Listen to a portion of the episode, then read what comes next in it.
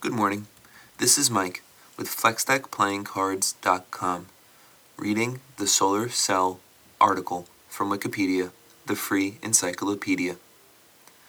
Efficiency Solar cell efficiency may be broken down into reflectance efficiency, thermodynamic efficiency, charge carrier separation efficiency, and conductive efficiency. The overall efficiency is the product of these individual metrics. The power conversion efficiency of a solar cell is a parameter which is defined by the fraction of incident power converted into electricity.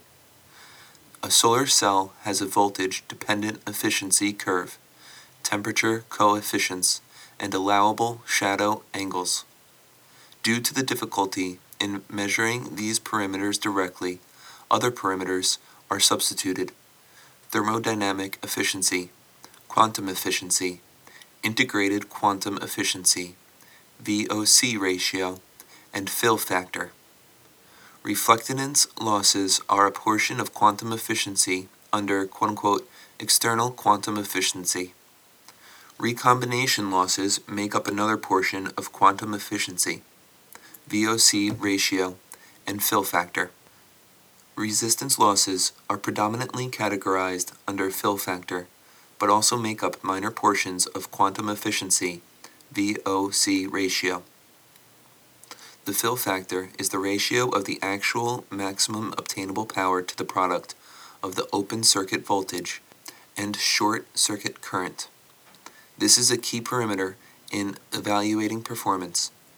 In 2009, typical commercial solar cells had a fill factor greater than 0.70. Grade B cells were usually between 0.4 and 0.7. Cells with a high fill factor have a low equivalent series resistance and a high equivalent shunt resistance, so less of the current produced by the cell is dissipated in internal losses. Single PN junction crystalline silicon devices are now approaching the theoretical limiting power efficiency of 33.16%, noted as the Shockley Queisser limit in 1961. In the extreme, with an infinite number of layers, the corresponding limit is 86% using concentrated sunlight. In 2014, three companies broke the record of 25.6% for a silicon solar cell. Panasonic's was the most efficient. The company moved the front contacts to the rear of the panel, eliminating shaded areas. In addition, they applied thin silicone films to the high-quality silicone wafers front and back to eliminate defects at or near the wafer surface.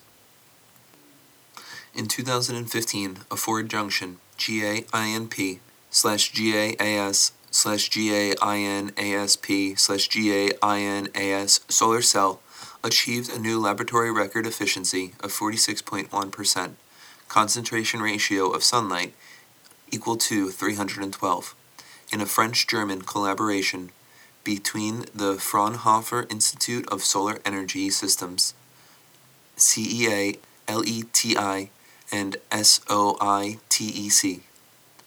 In September 2015, Fraunhofer ISE announced the achievement of an efficiency above 20% for epitaxial wafer cells. The work on optimizing the atmospheric pressure chemical vapor deposition, or APCVD, inline production chain was done in collaboration with NextWafe GmbH, a company spun off from Fraunhofer ISE to commercialize production.